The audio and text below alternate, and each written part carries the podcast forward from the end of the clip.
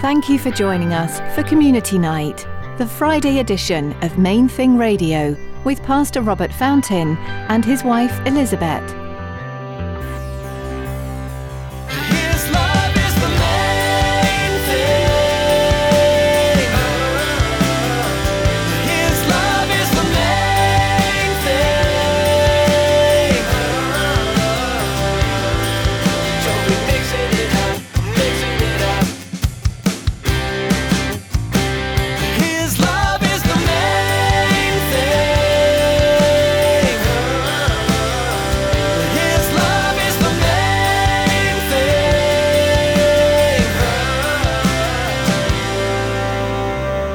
The closer she got to the actual birth, the fewer the breathers, the more frequent the pain, the more intense the pain, and that's kind of where we are on earth right now. What we're going to see is, we'll have some breathers, but the pains are going to come with more force, greater intensity, and more frequently.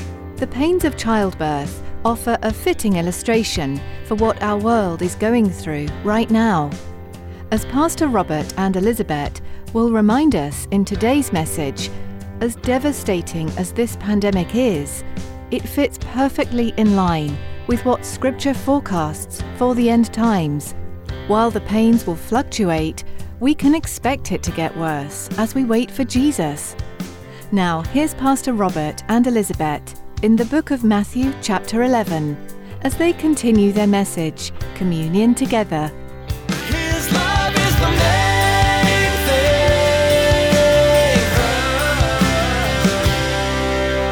Jesus talked about separating the sheep from the goats. A lot of the goats are going to say, I'm out of here. They're going to be offended by this whole deal. The ones who call themselves Christians but don't actually believe the Bible, they're going to be offended. They'll betray one another. They'll hate one another.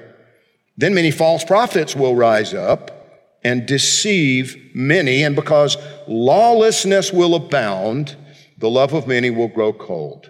But he who endures to the end shall be saved. And this gospel of the kingdom will be preached in all the world as a witness to all the peoples, all the nations, and then the end will come. And remember, God uses an angel to finish that job. So we don't have to be here to do that. We could already be well gone. But when it says in verse 8 that these are the beginning of sorrows, that word is, I guess the way you pronounce it is Odin, probably. But it's... Strong's says a pang or a throe, especially of childbirth, like labor pains, travails. Thinking about that, I've watched Elizabeth give birth twice, and both babies weighed over 10 pounds. I'll never forget when David's head appeared, seriously, the doctor did this. No joke, I'm not lying. The doctor went, and he looked at me, and looked back, And afterward, I asked the nurse about it. I said, what was that about? And she said he thought he was going to have to break his collarbone to get him out. If his head was that big, his shoulders must have been, Thankfully, that wasn't necessary. Serenity, though, was roughly this color, blue, by the time they finally got oxygen on her and got her breathing. She was bigger than David, 10 pounds 5 ounces, 10 pounds 5 ounces. It with both of them, it was a crisis, And I had enough time after Serenity was delivered, and I'm watching the doctor juggling her, trying to get her to breathe. I got on the phone, and I'm standing there next to her. Got on the phone, called my assistant pastor, Steve Cole, up in Boston. His wife answered. And she thought, it's like he's calling to tell us the baby's here. And I said, I didn't want to say too much in front of her. I said, I'm concerned I may be planning a funeral in a minute here, so please pray for us. And she said, oh. And I just hung up the phone. But it was that real, And all of a sudden, the only thing that matters is they're alive. For the longest time, I was afraid Serenity would have brain damage. Clearly, that's not the case. But I was worried that she would, and because there was no light in her eyes at all. It's like she was completely unaware of her surroundings for the first 2 months or so. It was a very, very intense time. With David, it was clear the water broke. She hops up on the bed. Look, my water broke. I'm like, get off the bed. That's a new mattress. And we head off to the hospital. True story. But with Serenity, it's like, okay, I think I'm in labor. So we go to the hospital. No, it wasn't labor. I think I'm in labor. So we go to the hospital. No, it wasn't labor. And so the last time I dropped her off, because it was Mercy Hospital down close to Coconut Grove. So I dropped her off. Her doctor was also at the hospital. His office was there. I dropped her off, and she goes in. And I took David for an ice cream down in Coconut Grove. And we had just gotten an ice cream, and she calls me and said, well, looks like it's real this time. I'm like, okay, I'll be right back. We hurried back. But, once the contractions started, you realize it's really happening. And with David, they had given her an epidural, but too early. So it wore off. It was like she starts having these intensely painful contractions, and she's feeling all of it. And there'd be a break, a breather in between. But then the closer she got to the actual birth, the fewer the breathers, the more frequent the pain, the more intense the pain. And that's kind of where we are on earth right now. What we're going to see is, yeah, we'll have some breathers, but the pains are going to come with more force, greater intensity, and more frequently. They'll get closer together. My son David was not really joking, but kind of, it's like, and it's hurricane season. And an unusual one at that. Yeah, there's supposedly already like 3 storms apparently swirling around.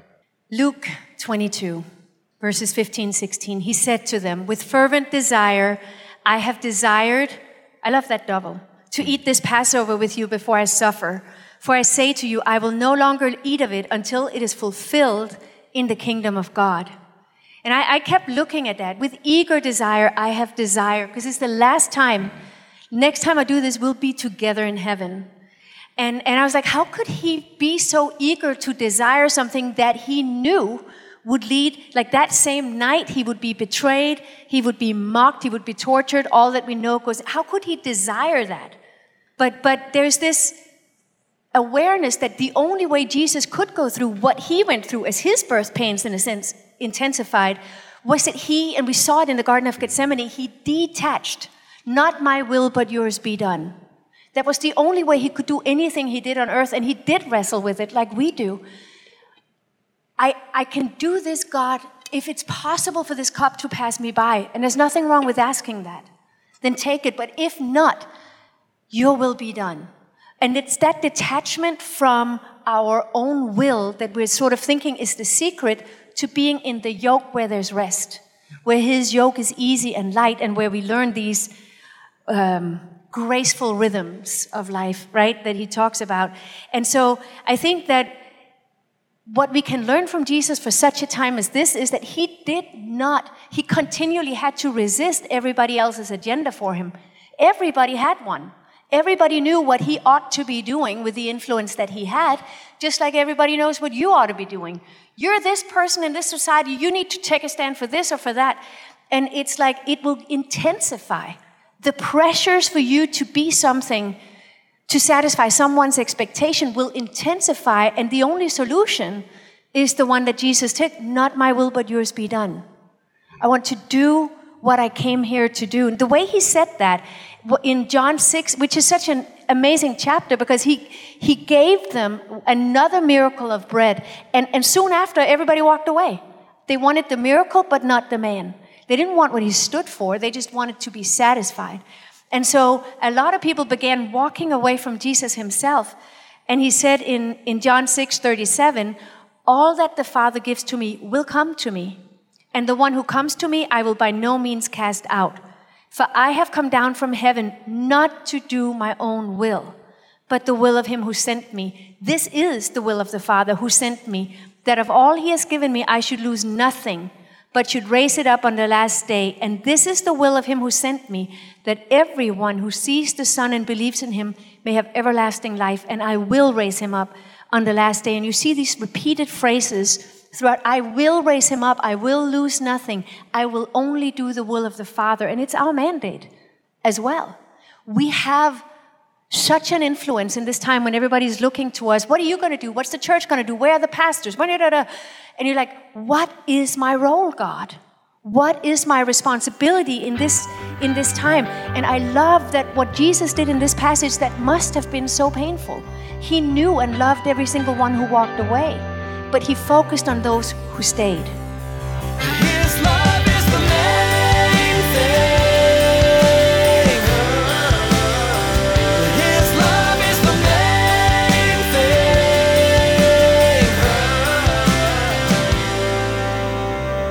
thing. Thanks for tuning in to Community Nights, a ministry of Main Thing Radio and Calvary Miami Beach. Pastor Robert and Elizabeth invite you to join them each Friday as they share from the scriptures those things that are important to the church family, and the community outside your four walls.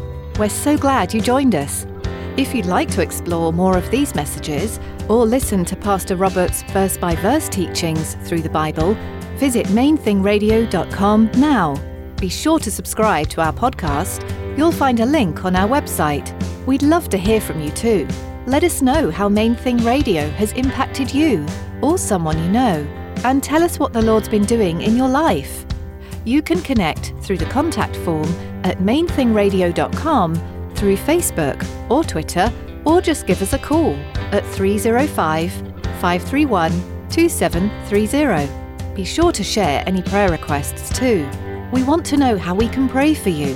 That number again is 305-531-2730. We're coming to the end of our time with you today. Join Pastor Robert and Elizabeth next time for another Friday edition of Main Thing Radio.